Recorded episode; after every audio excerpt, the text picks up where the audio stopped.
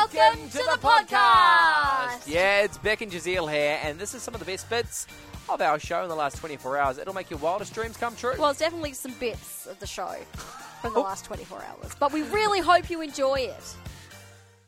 we have the one, the only. It is the senior pastor of Woodvale Baptist Church. It's The one. Oh, we already You done that part. yeah, yeah, Okay, right, right. say Rob Uh, Furlong, it is sorry. Rob Furlong. Hey, girl. Hey, Rob. Hello, Giselle. Trying to match that energy. I I'm trying to see. match Yeah. the energy. Yeah, yeah. much appreciated. It's great to be here. Good to see you guys. Always a pleasure having having you in because you, you come in here and you record a whole bunch of spots straight off the bat. How many years have you been helping out with 98.5? Uh, put you on the maybe- spot.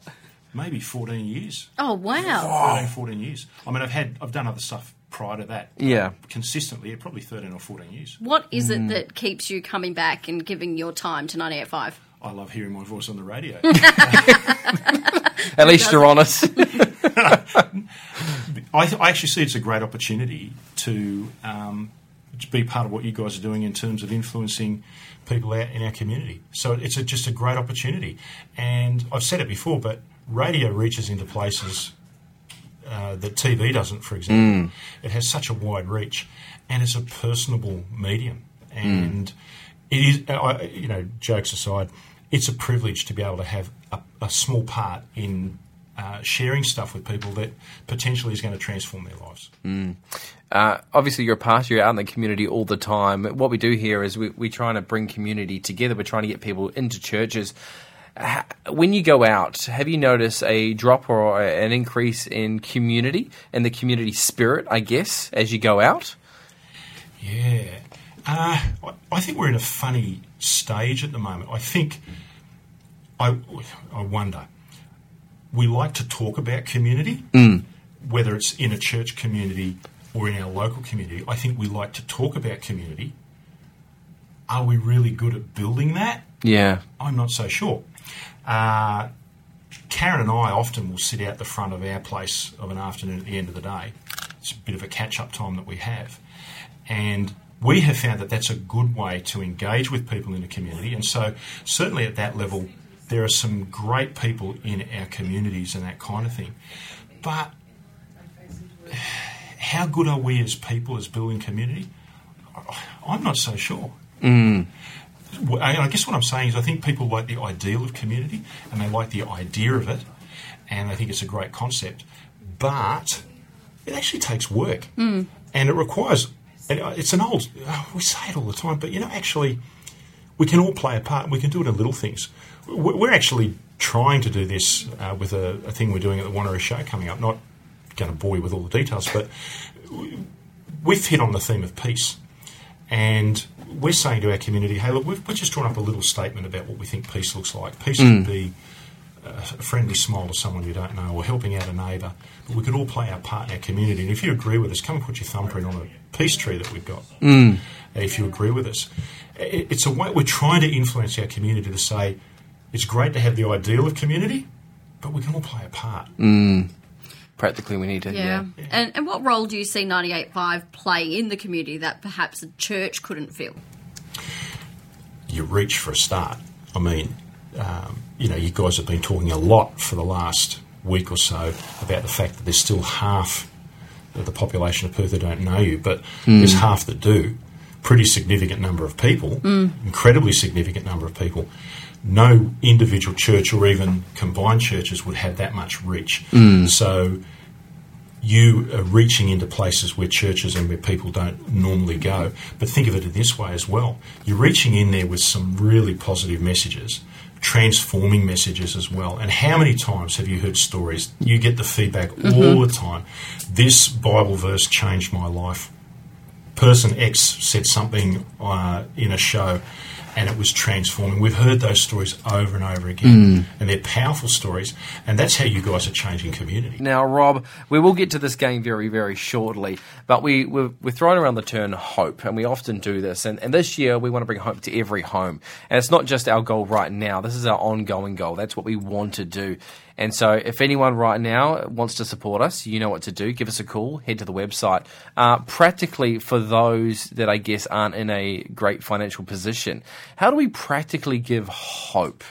I think hope and peace are really closely related. So uh, when you talk about hope, I think you talk about peace. It, it's bringing, yep, that sense of hope, vitality to a community, uh, a sense that it's great to be a part of this community. And I've been thinking a lot about this, particularly over this past year, and saying to people that it's in the little things that we do. So you had a great story earlier today from Marika, who talked about how she prayed for that lady she got talking to in a shopping centre that brings hope. Uh, that brings peace. And something I read recently was talking about how we can bring God's shalom, the Hebrew word for peace, into our communities. And the author said that shalom is uh, that sense of a right relationship with myself, with other people, with God, with our community. And I think there are heaps of different ways that we can bring shalom into our communities. It can be praying for someone in need. It might be actually stopping for five or ten minutes. I had this experience a couple of months ago, just chatting to a homeless guy uh, in the neighbourhood where I live, just sitting there and chatting, uh, treating that person as a person. It sounds like a little thing, but you know what? We don't know where that will lead, and we may never know. But in some way, I want to be able to try and bring that sense of hope and peace that Jesus gives us, and we can do that in just practical ways. It, it could be uh, actually as simple as donating to Sonshine FM. You might be able to, you might be thinking, hey, there's not a lot I can do. You guys are on the front line, but you know what? Five dollars, fifty dollars, whatever it is that you can afford, you could, in that simple gift, bring a little bit of shalom. In, or help you guys to bring that shalom. That's Yep. your part of it. Uh, so There's good. so many different ways we can do it, and no, uh, I don't think anything is wasted. Any any good thing that we try to do for God, I don't think is ever wasted, mm. no matter how small. Oh, I love that. And it's surprising, you know, you- you bring up the story of Marika. It's surprising how many people will say yes to prayer. Mm-hmm. Like I Yeah, think. Absolutely. Yeah, I think as Christians we get fearful and we go, "Oh no, they're gonna they, they're gonna think I'm weird." Or Even they're gonna, or they're gonna say no. Yeah. Even Yeah. atheists will let you pray for them when Crazy. when the need. Well, Yeah. I think I think because it says two things. One is, yeah, we're going to ask God for help here, mm. But the very fact that you offer, I've done that heaps of times with people, and you, you always think, oh. but you Yeah. know what? I, I don't think, yeah, maybe occasionally someone knocks it back, but I think it also shows you care. Yeah. I Yeah. care enough for you that I want to pray for you. I, I want to see Mm. good for you. Yeah. That's awesome.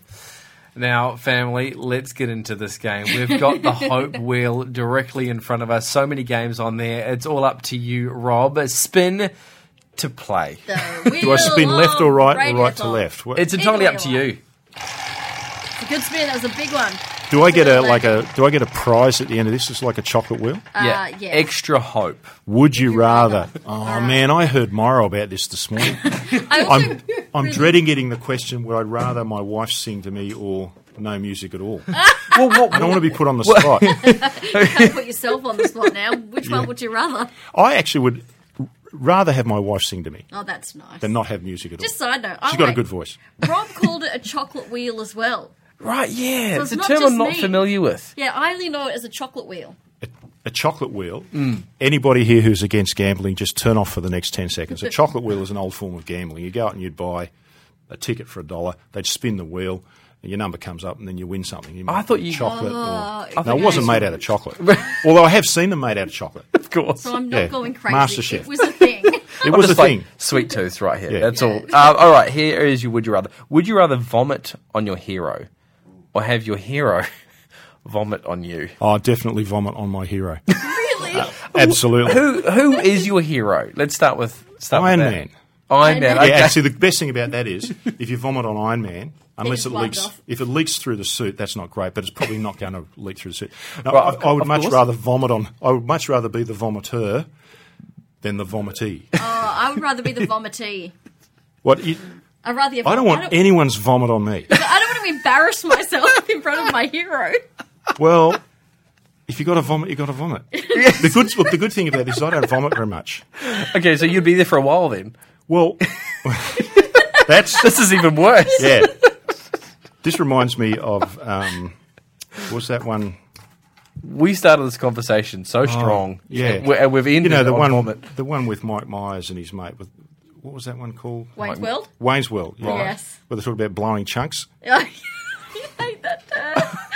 okay. Maybe just send us a message. Don't vomit in your cars, kids. All right, one more. One more. Would you rather? Would you rather fight one horse-sized duck or one hundred duck-sized horses? All this. Oh. fight. Sorry, would I rather fight one horse-sized duck Yep. or?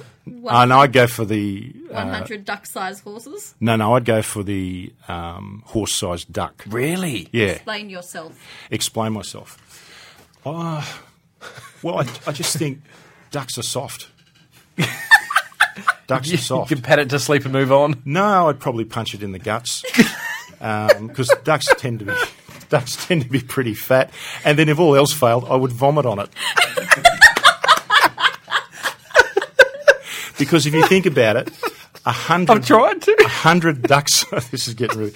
I don't know how I'm going to stand up in church on Sunday because there's bound to be someone out there right now listening to this. If you think about it, a hundred duck-sized horses. Mm.